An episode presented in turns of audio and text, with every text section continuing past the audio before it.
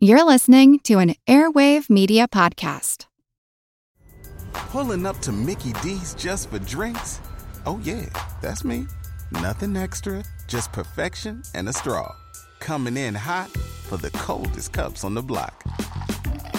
Because there are drinks, then there are drinks from McDonald's. Mix things up with any size lemonade or sweet tea for $1.49. Perfect with our classic fries. Price and participation may vary, cannot be combined with any other offer. Ba da ba ba ba.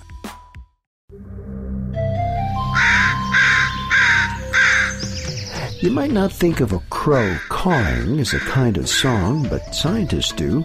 The number of songs that crows produce and the way they learn their vocabulary of sounds may surprise you. I'm Jim Metzner, and this is The Pulse of the Planet. Candace Savage is the author of Crows, Encounters with the Wise Guys of the Avian World. Crows make a great variety of different sounds. We just think ga, ga, ga, but no, they make little cooing sounds and rattling sounds and barking sounds and trilling sounds. They're also great imitators. They are, strictly speaking, songbirds. And all songbirds learn sound through at least a period in their life as young birds. And crows and ravens really do take these imitative abilities to quite a high order. They are capable of imitating human speech, but they're more likely to learn sounds from their environment or from one another.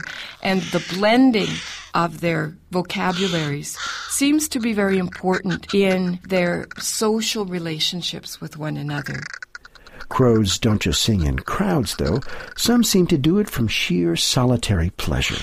Sometimes, if you're very lucky, you may be walking along and you'll hear from a tree just over your head a very soft, fluid sequence of just you look up and you'll see a bird, a crow, all by itself in the tree, just talking away quietly to itself.